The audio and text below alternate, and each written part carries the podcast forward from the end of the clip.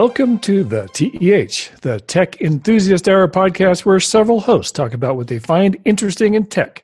The show notes for this episode are at tehpodcast.com slash TEH63. This week we have three hosts. I'm Randy Cassingham, founder of ThisIsTrue.com, the oldest entertainment feature on the internet, and the Internet Spam Primer, helping you get your inbox back. And I'm Gary Rosenzweig. I'm the host and producer at MacMost.com. Help you get the most from your Mac.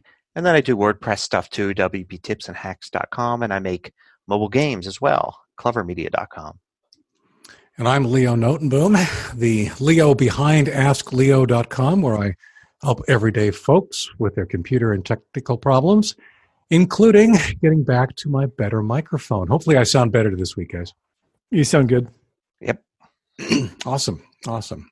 So yeah, that was uh, basically the big difference. I was surprised. Um, I did go back and listen to that episode very briefly, and I was shocked uh, at how tinny that uh, that headset sounded. So I ended up. Uh, it's been relegated to the basement. It's no longer in the uh, the available drawer of tools. You don't want it to be tempted by it. You want it to be in another room completely. There's just no point in it even taking up space anywhere that matters. You know. So this is better. Uh, the uh, the the consensus seems to be that I need to do a better job of talking into the mic.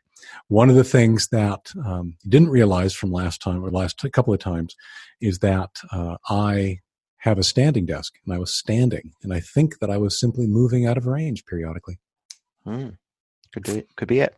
So, so what's been going on, guys? I had a te- decidedly non-techie weekend. I ended up helping people uh, learn how to pull trailers, uh, which was interesting for the nonprofit that I volunteer for. We're sometimes dealing with uh, pulling animals around in their horse trailers and such, among along with the equipment trailers, and not everybody can uh, back a trailer around a corner. And uh, apparently, I can, having done so with my uh, my travel trailer for many years.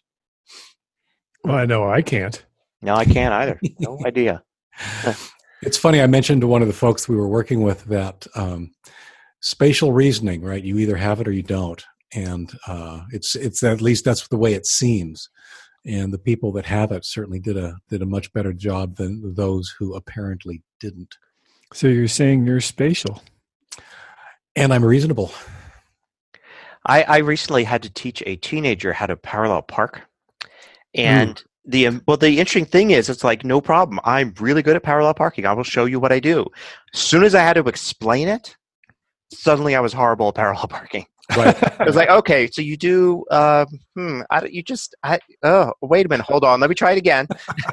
It's like it's like what is wrong? It's like it's you know you just it becomes like this natural thing that you do and you don't think about all the steps and as soon as you have to you have to reason it out bit by bit it gets really complicated when you're backing up trailers because oh, I can imagine. the concept of right and left get really confused really quickly because you're turning one way so that the trailer goes the other way, but you're turning the wheel the opposite way of that even. I mean, it's just, I ended up um, deciding that uh, co- clockwise and counterclockwise were the best way to describe how I wanted people to turn the wheel, and that seemed to uh, to do it. Left and right became ambiguous very quickly. But can you parallel park a trailer? Uh, I have never have never tried that. have never wow. tried that. My guess is maybe. I stand a good, stand a good chance of being able to do it because I think I've done some uh, some you know difficult maneuvers like that. But uh, if there's enough room, sure. All right. Yeah. So Gary, you go to the movies more than anybody I know, except yeah. for maybe Kevin, and he's not here. So I don't even go to the movies as much as I used to. I used to go to the movies a lot, but uh, you know, one of the one of the things that parenthood changes about. Um, but I did see a movie of interest this week. Did either of you guys see it? Uh, the Apollo Eleven film? No, I haven't seen it yet. No. I haven't either. It's, I'm it's looking forward to it. It's really well done. It follows the modern documentary style, much like the World War One movie I talked about several weeks ago. Of there's no narration at all. Mm-hmm. It's just footage. And they put in, there's news clippings, you know, there's Walter Cronkite saying this or that, or there's a little bit like of an interview with somebody, but it's all the original video. So they didn't record any new narration for it. And it just chronological order going through, piecing together a story from all of it. And then the big thing is that you know it's all remastered footage. They remastered tons of film. And it was for the most part film that they had from the Apollo 11 mission, uh, and that went to the into the archives. And then a, a another crew, a, a, a movie team, put together a movie from it. And it's you know I had to see it in the theater before you know because uh, I wanted to see it on the big screen. I wanted to see what we're used to seeing is grainy, you know, TV footage. I wanted to see what it looked like. Uh, super high resolution, and it was great. It was fascinating to watch, and it really puts you in the moment. Uh, and I'm just a little bit too young to actually have witnessed it when it when it happened. I do remember it, and it was it mm-hmm. was amazing. And uh, when I saw First Man, I don't know, a couple months ago, right. it really I saw that in the theater because you know you had to, and the the moon footage was so realistic from what I know from uh, working at NASA and what I know from just studying this stuff. It just felt like it was there. It was just incredible. Yeah, yeah. This was this was. Uh, I mean, I'm sure that looked a lot better than than the old footage here, but it was. Um, it was neat to see and learned a few things about how the whole mission worked that I hadn't known before from everything I'd read. Um, so definitely, if you like space stuff, it's a great opportunity to to see that. And without a lot of the hype too, a lot of times you see Apollo 11 stuff, and it's all about the space race and you know uh, the the shared moment of everybody you know on Earth watching on you know live television, all that. This was much more just here's the footage, here's what happened, um, and it's amazing how many cameras they must have had, you know, during this mission that were that were just taking film that they didn't even see until you know it got it, they got recovered it or whatever and developed the film. It it was not like today where we have digital video and everything's being broadcast in real time and all.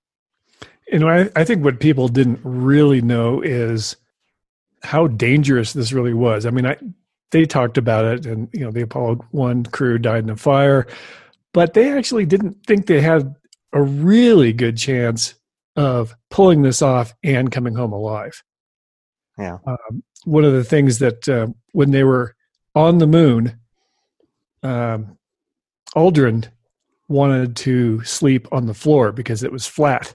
And when he got down on the floor, he saw this black piece of plastic on the floor. What the heck is that?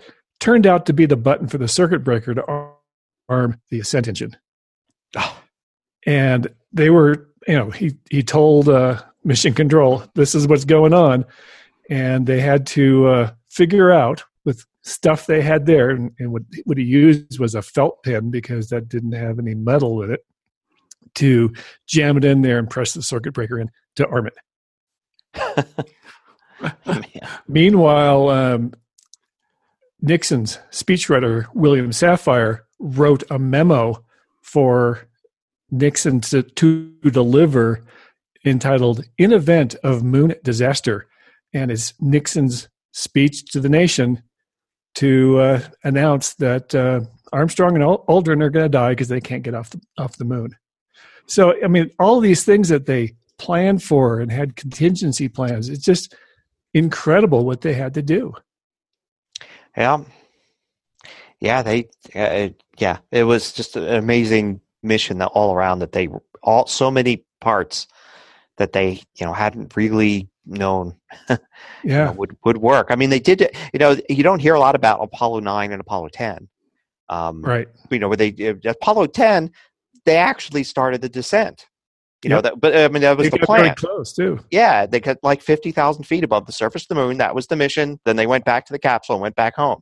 And it was like the test run um, and it's uh, you know, so it's kind of interesting that they did that. Um, but you know, it's part of the planning that goes into it. But yeah, it's uh, in Apollo nine. There was just a documentary about that I saw on PBS, where that was the mission just to do the trajectory to the moon and back. Can they do that? Yeah, I thought that was Apollo eight. Apollo eight made it around the moon, didn't they? Yeah, I think oh, they both. I, am trying to remember what the difference was. There yeah, was. I was trying to understand. I was trying to remember the difference between eight and nine because I know eight. eight, you know, the, the photograph, the first uh, right. uh, photograph came from Apollo 8. Apollo um, 8's the first time we left orbit. Yeah, so we went out to the moon. I think. Oh, I think maybe it was Apollo eight. They slingshotted around the moon and back, and Apollo nine they or, they went into moon orbit. Ah, they went into that lunar make orbit. sense. Yeah, and uh, so eight was the first time that yeah they turned a camera on to Yep. the Earth from a that you could actually capture it as a globe, um, and that was on Christmas Eve Right. That's and uh, so that was a, a big moment and that they they credit that as the beginning of um, the modern environmental uh, all the modern environmental movements started that night when we first saw our earth as a small object in space so Interesting. yeah but uh, It's funny because semi-related to that, I finally I went ahead and snagged a copy of um, the pale blue dot picture that um, Carl Sagan talks to. Where they was it Voyager? They had turn around. No, it was Cassini. I think they had turn around and take a Oh, picture. Voyager. Was it Voyager? hmm Um, and uh, so I've got that as one of the photographs on my uh, my rotating screensaver. And, yeah, it's like one pixel. Is there? Exactly. Yeah. Yeah. It's just one. And in reality, um, you know, it's not even that, right? It, the, the size of the earth would be mi- microscopic even in these pictures. It's that the light was bright enough to light up a pixel. Right. So just incredible. Yeah. Cool All right. Well, one other thing is next week we're going to be doing the podcast from Denver live. No, not live, but we'll be together because we're doing a meetup in Denver. I'll put the URL for that on the show page. If you guys can, you guys listener and and uh, the ladies too, want to come out to uh, meet us and see us, we're hosting a meetup in Denver on April 2nd, which is a Tuesday. yep Yep. right- We're not right very down. scary. Really, we aren't. Yeah, it should be good. We already got a bunch of people signed up. Beautiful uh, room. Of course, uh, people never probably, if you're in the tech industry, you know the Commons on Champa, which is right across the street from the Performing Arts uh, Center in Denver, where all the musicals and plays and symphony and all that are. And um, and yeah, who knows? We may have the meetup, and it'll still be early when the meetup's over. It may we may end up going to a uh, place for a drink afterwards. Maybe. And I believe that uh, you know all three of us will be there, and I actually think uh, Kevin will be back in time for that too. yeah, Kevin will be there, and and before our our next show, we'll we'll be doing a show, a regular show next week, just the night before that, Right. and uh, yeah, so So it's Tuesday, April 2nd at 7 p.m. Yep. And check the URL and sign up if you're in the area. oh, and there's going to be pizza. Yeah. What kind? Uh, it's uh, New York style, Okay. flat. You know, I'll get a variety. Flat. well, no, what thin? Thin is what I'm trying to With say. lumps on it. Not deep, not deep, not deep dish. It'll be thin crust, uh, American pizza. Yeah. And and you're hosting it because you're the one that lives in Denver. Kinda, yeah. I'm the I'm the uh, the organizer, I guess. The point man. Point man's probably a better. Well, it was your idea. So Yep. I thought it was a good idea. Yeah. So it looks good. I a bunch of folks, some folks that you you guys know, and I've got a few people sign up that I know too as well. So it's going to be a fun group. Yeah. Great. I'm looking forward to it. Yep. Cool. So, All right. Gary, Apple seemed to have something to say today. Yeah. what that that all all- about? Oh, did Apple talk? Yeah, there was a big, uh, big announcement this morning. Unusual for Apple because they're getting into a whole new sector, um, and they announced a bunch of new services today. Only one, uh, you know, of all the stuff they announced today, everything was in the future, coming this summer, coming this fall. Um, the one thing that launched today, it already launched, and I've been playing with it, is called Apple News Plus. That launched um, and is basically a magazine subscription service. They they bought a company a while back. Oh, the name slips me. My, I can't remember the name right now, but they bought a company a while back that did this, um, and this obviously is the result of that. Uh, so you could subscribe for ten bucks a month, um, and in addition to the regular Apple News stuff, you get Apple News Plus, which is basically the full text, full pages of 300 magazines, um, couple newspapers, and a few website subscription services as well. And is All all you can? Yeah, it's all you can eat. So, like, I already downloaded uh, a couple of magazines, um, and I'm assuming they're magazines that we would recognize. They are things like Time, Rolling Stone, uh, you know, Variety, Forbes, Hollywood Reporter, Entertainment Weekly.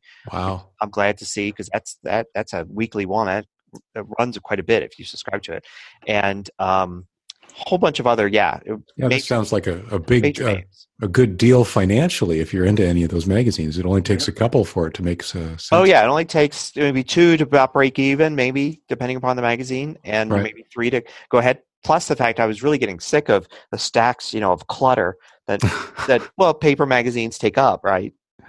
And that was one of the main reasons that I just disliked getting magazines. And reading them digitally is nice because you avoid that. You don't have to if you're going to grab a couple to take on an airplane trip, you don't have to do that anymore. You can just have them on your iPad or actually it works across iPad and Macs and iPhone. Um, so that's nice. And it's family too. So like that nine ninety nine a month will actually get us, you know, get myself and my whole family all those magazines on all our devices.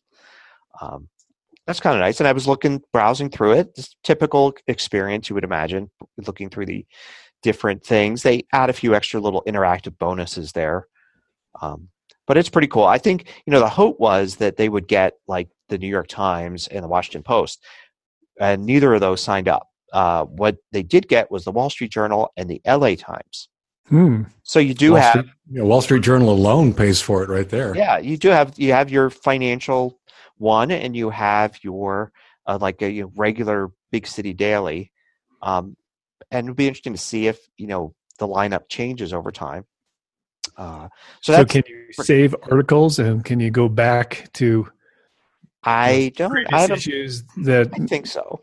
I don't. I haven't tried that much yet, like the bookmarking yeah. capability, and that's all stuff in the app that I'm sure they could update. Um, you know, to add that kind of thing. They have that kind of thing in other apps, so I wouldn't be surprised. Um, yeah, so that's kind of cool. Um, I definitely, I signed up for the free one month trial, and I think I will definitely extend that maybe through the summer uh, and see how much I use it for, you know, whether or not I keep spending ten bucks a month. Um, the other services they announced will come out later. So one of them is called. Uh, well, I'll start with the one Apple TV Plus, right? So this is the one everybody was talking about for well, it's been like a year plus now. Uh, it's basically Apple's own TV network, exclusive content, big names. You know, they brought out Steven Spielberg, Oprah Winfrey, uh, you know, Jennifer Aniston and Reese Witherspoon, you know, just today, just to announce their shows they've got going on. Uh, so there'll be like Spielberg's got a, a new Amazing Stories uh, series that's going to be on it. Um, I know there's a ton of other ones that have been reported because when you do TV series or movie production, you can't keep it secret, right? It, you know, those trade magazines in Hollywood, you know, there's casting calls and uh, location shoots and all that. So everybody pretty much knows there's going to be all these cool shows that Apple has paid to produce. And those will be exclusive content. They didn't say anything about a price for those yet. That's going to be in the fall. So we don't know if it's going to be 10 bucks a month or less or free if you have an Apple device you're watching on. They did say that these will be available on not just Apple devices, but they're going to make the Apple TV app available on like Roku and Amazon Fire TVs and mm. it pretty much you know all the Samsung and LG TVs, you know, smart TVs. So they're wouldn't, just branching out there.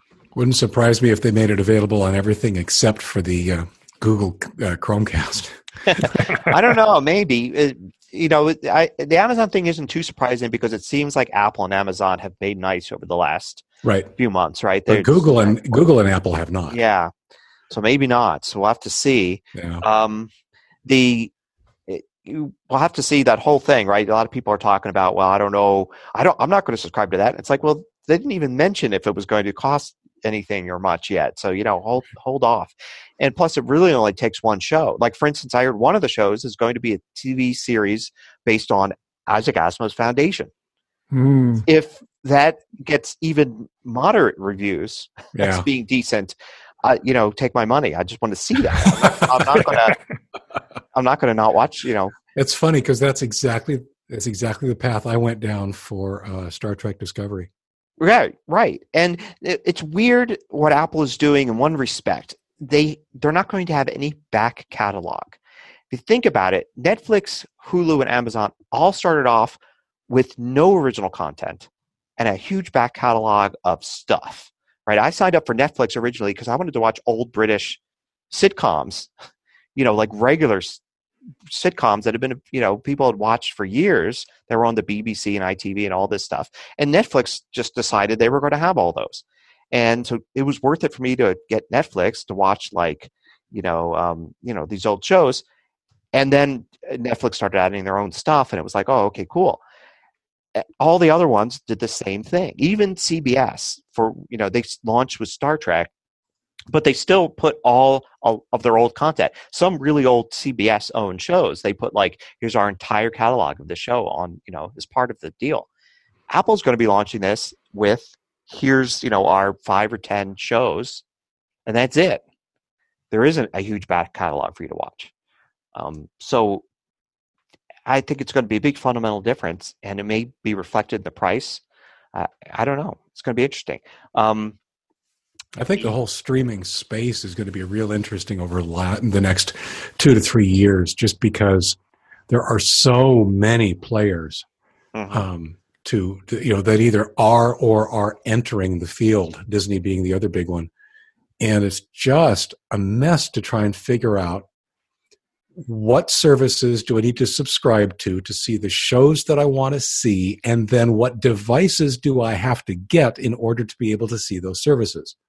We're going to be back to 500 channels, but they're going to be ten dollars each now. That too, yeah. There's the there's the cost of there's the cost side of things, but you know you're going to end up with. I mean, for a while we've been been getting fewer and fewer devices as we can hook you know like a laptop up to your TV or your your Xbox or your Apple TV or your whatever. But now, you know, it sounds like I might have to have a Roku device in order to be able to see these services and a Google device to see those services. And it just, there's a lot of shaking out in the future. I think. Yeah, it's uh, yeah. We'll definitely have to say Apple actually added to that confusion today because they also announced something called Apple TV channels, and it allows you. That's very, different. It's different. It's a different thing, and it's oh. it's very similar to Amazon. So Amazon, uh, Netflix and Amazon have a big difference in that Netflix is just Netflix. There's stuff on Netflix, and you get that stuff, and that's it. Amazon has their stuff, but they you can also subscribe to various other services. Like I don't know if HBO is one of them or not. Maybe it is. It is. So you could go and subscribe to HBO through Amazon, and you could add a bunch of different things like HBO to your Amazon subscription. Apple's going to do that with Apple Apple TV channels. You'll be able to subscribe to HBO and Showtime and Epix and a bunch of other things. And there's really no like you can already do that through the Apple. If you have an Apple TV now, or you have an iPad, or you know whatever, you can already go and go to the apps for these different channels and subscribe individually. The only real difference will be is that maybe you you'll have a list and you'll say here are my subscriptions and check off which ones you want. And then it adds up the total, and you know you could I don't know have a little more control over it. So we'll see. I've never used the Amazon thing where you can subscribe to different channels. Right. I've, I've we've got Amazon Prime, and we certainly watch a few things that way, but I've never subscribed to anything through it, um, as you described. I've just seen its availability. Yeah, so it's going to be interesting. So that's that. That is going to add definitely add confusion to what's going on because uh, that'll be something that'll be on actually on Apple TV. I think it may also be on all these other devices. So then you could get like a Roku and you could subscribe to HBO through the HBO app, or you could subscribe to HBO through the Amazon app, or you could subscribe to HBO through the Apple TV app. Right. It's, right. Ugh, okay. Which, which, to be honest, is brilliant on HBO's part. Yeah because that way they're not backing any specific player. They get they their audience you know their their their target audience is much much bigger um, than any one segment. Because there are going to be people that have just an apple tv and there are yeah. going to be people that have just a roku and there's going to be a lot of overlap but there's also going to be a lot of things falling off the fringes right? It's things that are on one but not the other and HBO is doing the right thing by not being one of those. But I guess it's one less company you're giving money to. Although I, I think if you subscribe to HBO through the HBO app on your Apple TV, you're still giving your money through Apple. It's just maybe it'll be under one billing item. I don't know. That'd be my suspicion. Yeah. Same thing with with Amazon. I'm sure that it's all coming through your Amazon account normally as a single, you know, some kind of bundled service. I mean, you know, HBO's getting their money one way or another. I'm going to be interested to see like the the day after the last episode of Game of Thrones airs this year. Yes. Uh, what the drop off is for HBO because I, I, mean, you know, I, I I have HBO through my DirecTV service, as do and I. I I don't plan on dropping it. But like, if somebody offered me money to drop HBO now, I'd be like, no, not now. But then Right. as soon as Game of Thrones is over, it's like, well, let me look. What do I watch on HBO? Well, nothing actually. So okay. It's funny. The uh, um, I, one of the reasons that this whole streaming uh, conundrum is in the back of my mind is that yes, after the last episode of um, Game of Thrones, I'm at least going to do some math. I'm going to fill out that spreadsheet that says, you know, which um, which channels, which networks, which whatevers do I care about? Where do I get them? And what's the uh, you know what's the Venn diagram? Um, where you know, where's the biggest overlap that uh, gets me most of what I want? And is it cheaper than what I'm paying now? And I think the answer is probably going to be yes. I Mhm. think the answer, especially when you take a look at DirecTV prices um, for the for their you know, full package that includes HBO, um, the more you can pick and choose, you may be able to do a better job elsewhere with streaming. Yeah, I, I actually did some of that math recently because there was there's a way. I forget if I was looking at uh, Google's you know YouTube offering or one of the other, maybe Spectrum or something. If I wanted to drop DirecTV, go with one of these streaming solutions, even the DirecTV streaming solution, right? Right. Um, and I looked and, and first you look at the basic package and you think, okay, starting there, I have most of what I want at way less. And then I started to add the few things and the price started to get closer. yeah. and then and then I remembered, oh, baseball. Um, crap.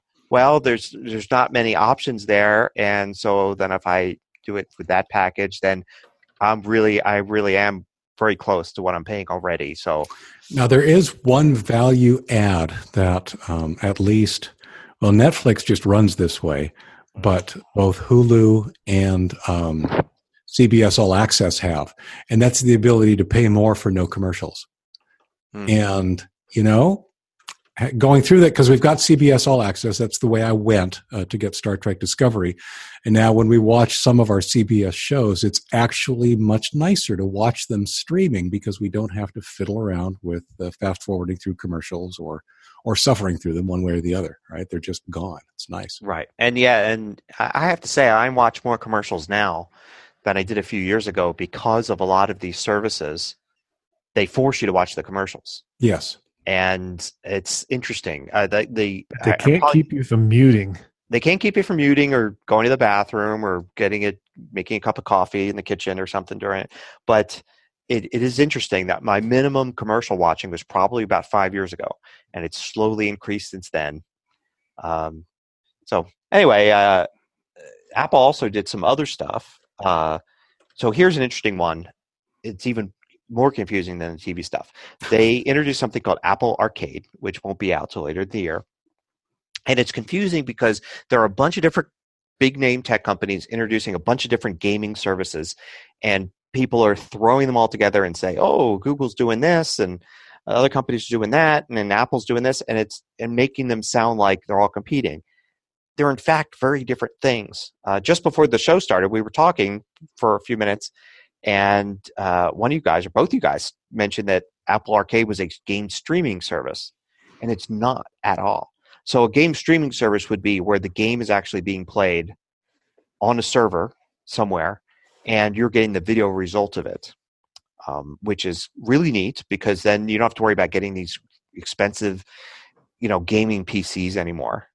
Uh, you can actually rely on the company's hardware and be playing on that, and you're paying a subscription And fee. then that video streams down. Yeah, yeah. Yeah. Now that is it's streaming. right. Now Apple isn't doing that.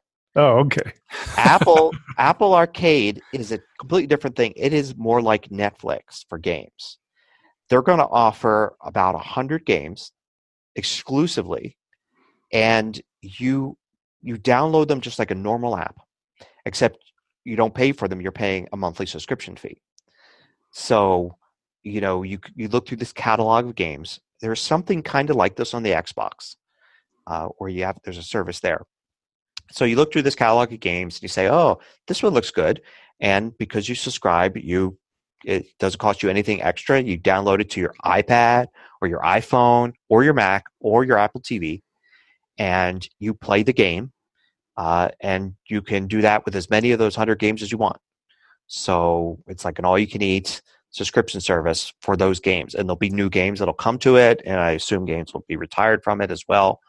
Um, and, uh, and those games will be exclusive. So if there's a game that you like, that you know some developer you like or some franchise you like comes out with and it's on apple arcade you you're going to have to subscribe to the service at least while you play that game uh, it gets rid of the in-app purchase stuff you know there's none of that there's no ads um, so it'll be really cool it'll solve a big problem for parents because some of those games will be geared towards kids and right now, parents have to cringe every time their kids play one of these games on a device, and then there's advertisements being thrown at their kids all the time because it's a free game. Um, it also solves a big problem for game developers, uh, game developers that are larger than me, um, you know, that have maybe small teams, uh, where they're concerned about will will they make enough sales to actually, you know, re- get a return on their investment for developing the game. But I assume, you know, if they're picked up by Apple Arcade, uh, you know, as their publisher, and then they go in and make this game, then they'll probably do pretty well because Apple will probably keep the number of games pretty low in there, uh, so titles don't get lost. And they previewed a bunch of the games, and they look really cool, really uh, more more premium, high quality stuff, like upper end things. Uh, and I would assume the game publishers would be paid according to how much people play those games. Exactly, percentages. And there were people predicting, you know, I saw a lot, uh, if you want to go and look around on the internet for naysayers, people predicting that, oh, so game developers will just build in delays in their games or things that just take a long time that shouldn't just to get more time. But, you know, with Apple keeping a tight leash on what goes into this service, I don't think that's going to happen. Um, and I don't really think, even as a game developer, myself that that is the right way to go. If you if I was to go and say, well, if I made this part of the game 10% slower, I will make 10 more 10% more money, wouldn't actually pan out. If I made it 10% slower, I would lose more than 10% of the players. Well, and, and you're making the assumption that they'll be um, keeping track of playing time, and that's certainly one thing they could keep track of. But mm-hmm. they could also be making it much more simple than that. Just, you know, they could be. I think it is supposed to be playing time, though. But yeah, and another interesting thing they said was, you know, when they said, you know, i you know iPads, iPhones, Macs, and Apple TV, and the way they said it made me think that all of the games on Apple Arcade are going to be available across all of those devices. Like any title can be played on any of those devices, which is interesting because then you've got devices that have touchscreen diff- of different sizes too. Then you've got a you know cursor and keyboard device, the Mac, and you've got a remote control device, Apple TV. Now, Apple has been pushing developers really big time to develop things to be cross-platform when possible, and it makes me wonder if if you want to be in this Apple Arcade thing, you do need to go and make your game work across all of those platforms. I could be wrong. It could be that there's 10 games for Apple TV and 80 games for iOS and 10 games for Mac, uh, or a few that just go across two of those platforms.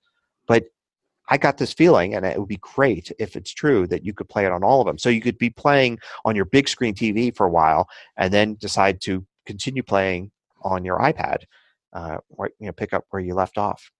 So Apple Arcade sounds like essentially nothing more than a distribution mechanism.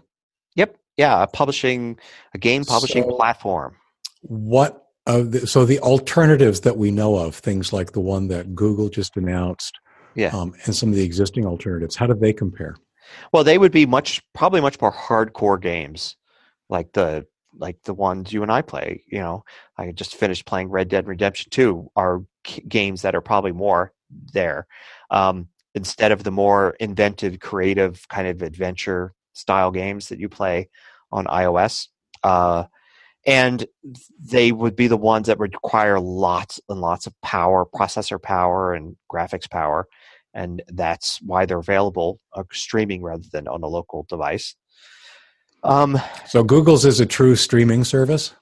Yeah, I like believe describing earlier. I believe what these other ones are, whenever they say game streaming, is that it is you know you're playing on a powerful game machine that's somewhere in a server rack, and you're just you know getting the video. You're do you're providing the inputs and getting the outputs from it.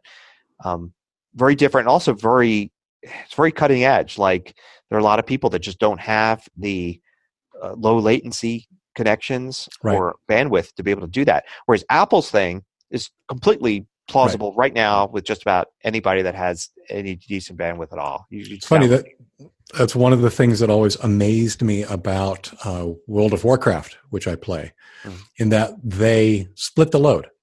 You want a fairly powerful PC or Mac or whatever to play it on, mm. um, and it's responsible for keeping things feeling smooth but the actual connection can have some amazing latency from time to time and uh, still have a relatively playable game. Uh, it's the server side that's just keeping track of all the disparate objects um, and how they're interacting, but the actual rendering is happening on your machine. Right. And think of how inexpensive game consoles could get with game streaming.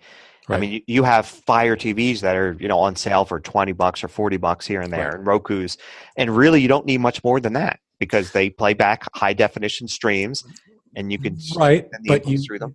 I mean, the the choke point, as you point out, is the internet connection, right? and and lots of people don't have that. Um, yeah. Certainly not the the.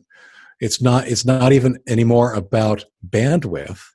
Um, it's about, as you point out, latency. How quickly do those uh, do those bits get back and forth? Um, so yeah, Interesting. So Apple Arcade, yeah, very different service, very much more, I think, 2019 than the streaming services, which are probably more like 2021 uh, type things. And um, and that was that was the main stuff for like content and everything. Uh, the other deal was uh, financial. Apple is going in, kind of going into the credit card business. I mean, they still have a bank, uh, Goldman Sachs in this case, backing them. They still have a credit card network, MasterCard backing them. But Apple seems to be doing a lot more than your typical, oh, it's a corporate card that, you know, has a has their logo on it. Um, they talked a lot about privacy uh, in there. They talked a lot about the fact that the main way that you'll be using this is as Apple Pay on your on your phone. That's like the main thing you do with it. Matter of fact, you get two percent cash back when you use your phone to make a purchase, like Apple Pay whereas you would only get 1% cash back if you actually have to pull the card out uh, that they give you and use that as a regular credit card. Um, and the interesting thing about the card is there's nothing but your name on it. There's no credit card number on it at all. So you is lose. there a chip so you could? There's a it? chip. There's a chip. Okay. So the idea is that you know it's a little more secure than normal. I could just you know, some of the places you go though, yeah, still today you run into a thing where they don't have any modern stuff right they got to slide the card through and then the card doesn't you know the machine is really flaky so then the guy has to like type in the numbers and you Not still run anymore. into well yeah on this well you, the thing is you could pull out your phone go to the apple wallet app and bring up the number and your you know code and your expiration date and all that. So if you need to it you know you could do it but you just i wonder if those would be one-time numbers. That's the one yes thing i, like I believe they are. The apps yeah i believe they said they are. So so the thing is though you just it's more of a hassle if you find yourself in that situation where it's like you're going to be communicating a lot more with the person behind the cash register than you normally would but you still um, can use it. That's that's neat. Still can use it. And then you get uh, 3% back if you're buying something from apple. So if you buy a hmm. new mac or you're iTunes, whatever it is, or you know, you're going to get three percent back, which is makes it pretty good. And then Apple's doing a lot of privacy stuff, saying, "Hey, we're we're not going to know what you bought and how much you bought, you know, how much it was for, or whatever." Um, Goldman Sachs, they admit, will know, but they're not allowed to do anything with it. They can't sell it or do anything. But that's pretty much like any other credit card company, right? Well, is it? I thought that part of some a lot of these cards uh, do resell your stuff, Interesting. like your Okay. your data. Your that's how like people know things about you. Like marketing companies know that you like this or you, you know, you drive this type of car and you, you know, I don't know, you have a Blu-ray player and you all this stuff is because that information is sold um, about your purchases. So Interesting.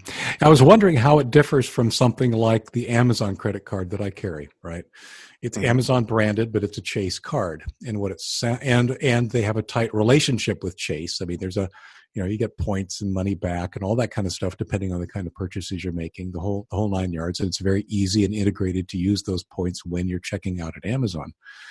I'm just wondering if that's really that dramatically different from Apple having Yeah. a branded card with Goldman Sachs um, and having you know some characteristics of that relationship that may you're right may very well include enhanced privacy, but um, but it seems like it's pretty much the same setup technically. Yeah, I, I it may be. Um, your cash back is put back onto the. So there's there's a thing called uh, Apple Pay Cash, right? Where I could actually charge up my um, charge up my Apple Pay account with with money, and then have money that I could do things like send to friends, you know, help split the bill at dinner, that kind of thing, or actually go and pay for something like a store and say I'll just use Apple Pay Cash instead of going through a credit card. Um, the cash back goes into that. So, and it does that every day. So you make a couple purchases, and next thing you know, you've got like ten or fifty dollars of Apple Pay cash sitting on your in your account, and then you could be at the store and buy some groceries and say, "Oh, hey, I've actually got enough money in Apple Pay cash to cover this," and then that's how you could use your your cash back Interesting. That is more flexible. Yeah. yeah, and just and and they made a big deal about getting it back every day. I'm trying to. I- I guess the points I get now for my cards are monthly. Um, they also made a big deal about. It, it seemed like trying to help people stay out of debt. So they said uh, uh, one of the things you could do is you could adjust your payments and see instead of just seeing minimum payment, you know, uh, full payment um, you could see like, oh, what if I did something in the middle? Like, how much interest would I be paying? Uh, that kind of thing. And you know, they said to encourage you to make better decisions. Um, and also, you could vary how often you make payments. So you don't have to go with a monthly payment thing. You could actually go with, say, every other week, or it seemed like they had other options too, like every week, to lower the amount you pay in interest by paying more often uh, than than monthly. Um, so that's kind of interesting. I mean, I guess it's Apple's. uh, If the credit card companies want you to pay that interest, they want to keep you in debt. But Apple nes- doesn't necessarily want to. They want you to have money so you could buy more stuff from Apple. so, so it's kind of a weird. It's like okay, so one partner in this is Goldman Sachs, who wants you to have, uh, you know, a balance on your card, and the other partner is Apple, that probably actually prefer that you didn't. You know, that you had a nice, clean, no balance card the next time you happen to see the Apple store, you know, in your mall, and and think, oh, hey, maybe I'll pick up a new MacBook Air. What the hell? I've got no, nothing on my credit card right now. So it'd be interesting to see. That's coming out later in the year. Um, and yeah, that pretty much sums up most of uh, what So Apple. the question that comes to my mind, yeah, and Google also really pushes people to use the, the Google Pay app rather than just using your credit card. What is it they get for you using the app that they would, would be willing to give you more cash back? I don't really know if that's if fraud. I mean, I so I I heard a, a while ago, years ago, that you know their margins are affected a lot by fraud. Right? You go and you say, "Oh," you call them and say, "Somebody, uh, there's a charge. It's not me." And they go and they say, "Oh yeah, okay, uh, sure." A lot of times they don't get that back. Right? Somebody bought a TV at Walmart, and somebody's got to pay. You know that that TV's not coming back. So you, you're getting covered. So you didn't pay anything for it. Um, so somebody's losing money there. If I, I they- thought usually it was the merchant. yeah, I don't know. Well, but the As as a former merchant who has been down this path, Yeah. it's the merchant. it is okay. So Yeah, I mean, there there's, also. there's that. Uh, you know, and and of course using Apple Pay is going to make it very less likely or almost impossible to to actually run into that situation. So there's that, um, and that might uh, account for the difference. My belief is that it does, in fact, boil down to um, almost a uh, um, um, an actuarial analysis of things like um, fraud or other kinds of payment failures, depending on the kind of uh, the method that the transaction was handled. I know back in the day for us, uh, back at my wife's doll shop, we paid a higher rate uh, when we had to drag out the old what we called the knuckle buster, right? The old thing where they took the physical card and ran it over a piece of you know ran a piece of carbon paper uh-huh. form through it. That cost us more percentage wise than if we were able to verify the card online. Similarly, calling in instead of verifying it using the, the physical card in our hands cost us more. So, my, and my suspicion then is that because the the security is enhanced, the loss is less, which means there's more money to split amongst the people that are processing the transactions, which means ultimately Google gets a slightly bigger cut if you actually use the app. Okay. Okay. Well, that that's, that's my guess. Yeah. No, I. I it's I it's a valid guess. I, I think that's probably right on. Um, just speaking of credit cards and stuff, um, I was in Las Vegas last week. Went into a Kroger store and noticed on the little pin pads for running your credit card, there was a little sign on it saying, you know, starting such and such date, we're not going to take Visa anymore yeah. because of yeah. the high costs. Yep. Which really surprised me. Well, there's a little war going on. I mean, I don't think that's yeah. going to last, right? Visa was the one card that you pretty much was taken everywhere. You travel around the world, wherever you go. You know, maybe they American Express, you know, half the time. MasterCard 90% of the time. And Visa was like, oh, 100% of the time. That's your backup. And now all of a sudden, major supermarket chain in the US and some part in some states isn't taking it. Right. Really weird. Yeah, my concern, I mean, Kroger owns uh, the chains that are up here too, uh, Fred Meyer, uh, QFC in, in the Seattle area. And my concern is that, yeah, that's, uh, that, that same thing is going to happen up here. And like I mentioned earlier, my, uh, my primary credit card is a Chase Amazon Visa. And that's what we that's that's my default payment method in Google Pay. I mean all that kind of stuff. My so, my my feeling is that the reason it hasn't happened like in Denver, for instance, I don't know what the situation in Seattle. I think it's the same thing. I think you guys have a Kroger, I don't know what what brand of Kroger you've got, but you also have Safeway, right? Yes. Oh yeah. Yeah. yeah. And my feeling is that some of the places where they're not accepting Visa now, they're the primary like you know supermarket and they're not going to have people going somewhere else. Here in Denver, pretty much every almost every uh, King Soopers, which is a Kroger uh, brand, is um, paired with the Safeway that's in the same neighborhood. Uh, so if they were to ban Visa here, then a lot of people would simply say, "Oh, well, I'll just go across the street." And and for me, literally, it's across the street. The, the King Soopers to the Safeway. I would well, that's my reason why I go to Safeway today because I can't use my Visa at, at the Soopers. Um, that's why they're not doing it. And the whole thing, I think, is just a game. I mean, they're just trying to get Visa to change something, to what change it, their rate or policy or whatever. What it reminds me of, and I'm not sure if you've seen this yet, Gary, or not, since you're a DirecTV customer. Mm, yes, uh, I know what you're going to say. uh, a couple of channels, I think Comedy Central is one of them, it happens to be the one we were looking at, is running that crawl at the bottom that says, hey, this channel is about to go away unless you call this number and start complaining to DirecTV to make a deal with us.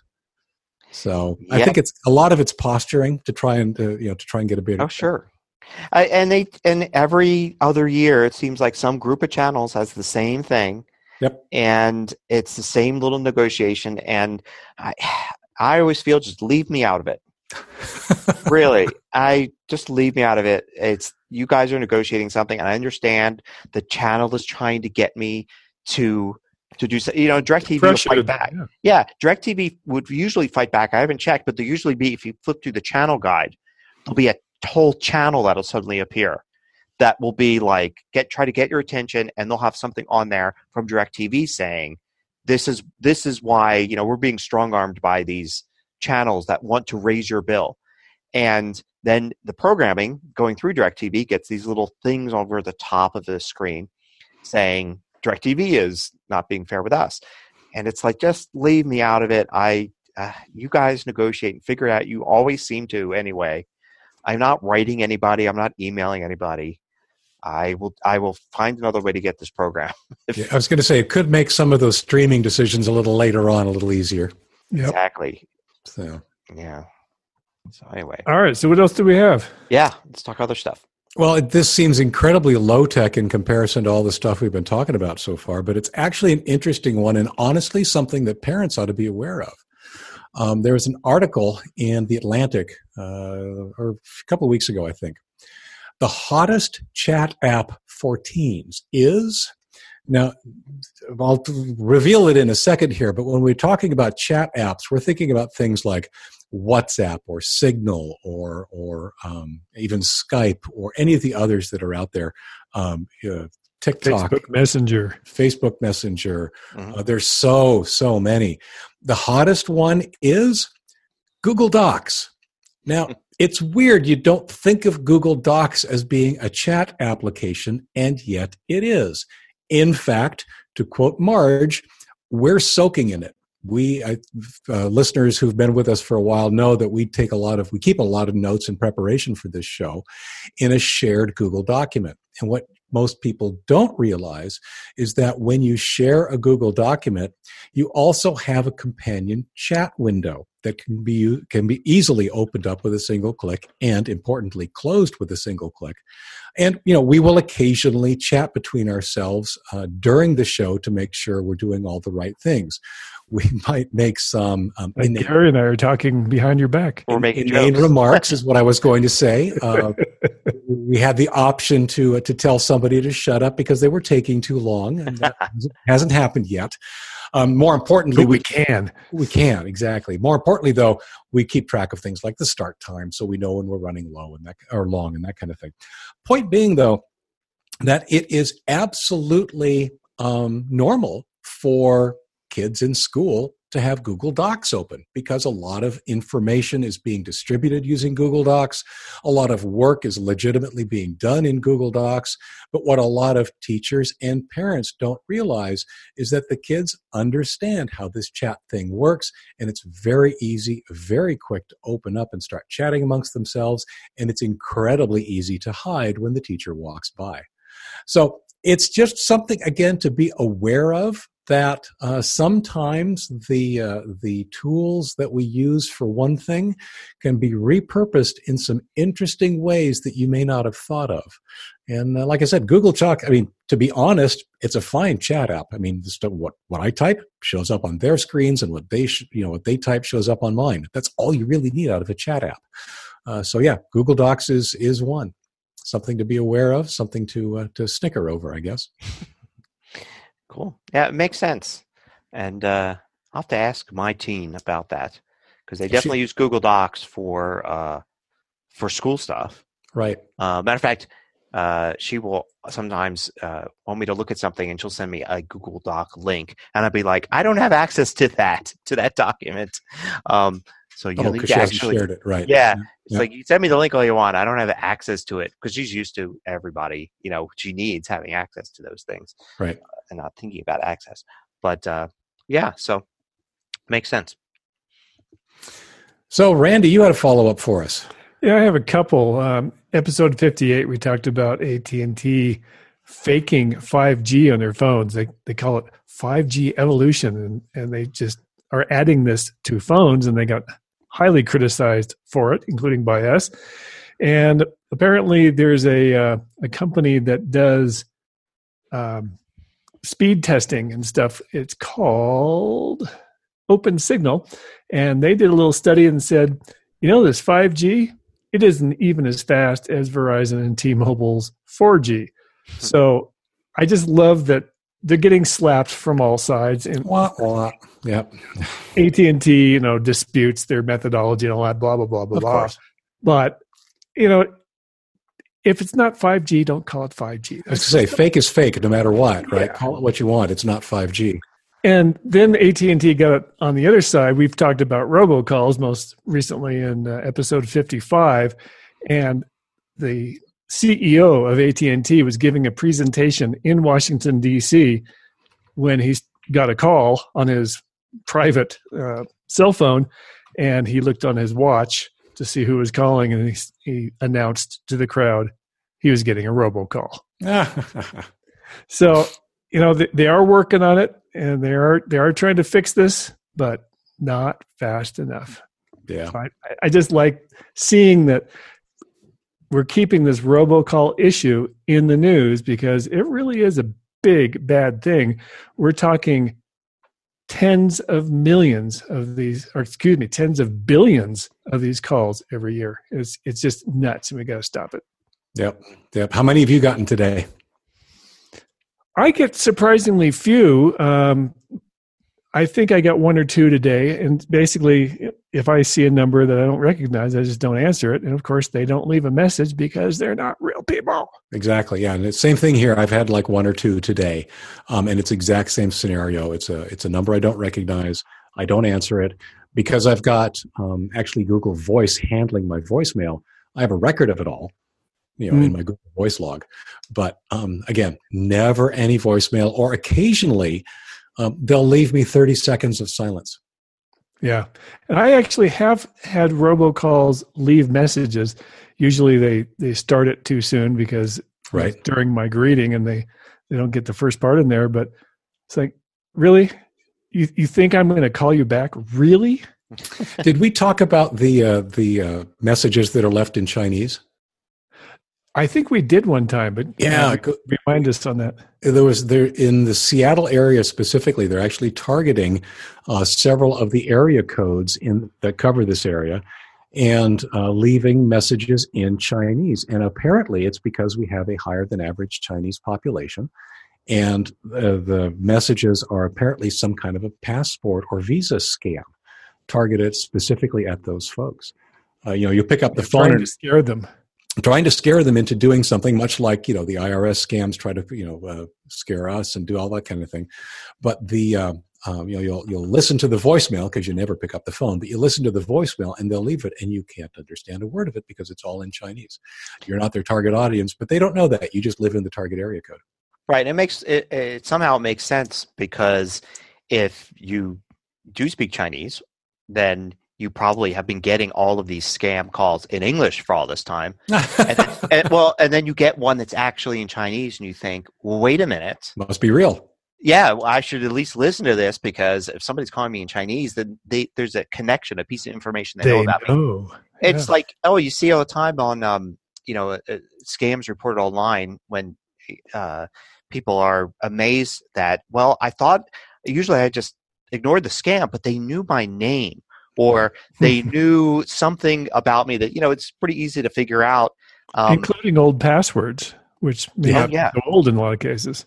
Oh yeah, and a lot of these scam ones, yeah, will co- come out and uh, yeah, there's there's tons of stuff like that. So the Chinese thing makes sense that there's just it, it will only work for you know this year or next year or whatever, but it's something new, a new element to be Actually, it'll work for a really long time.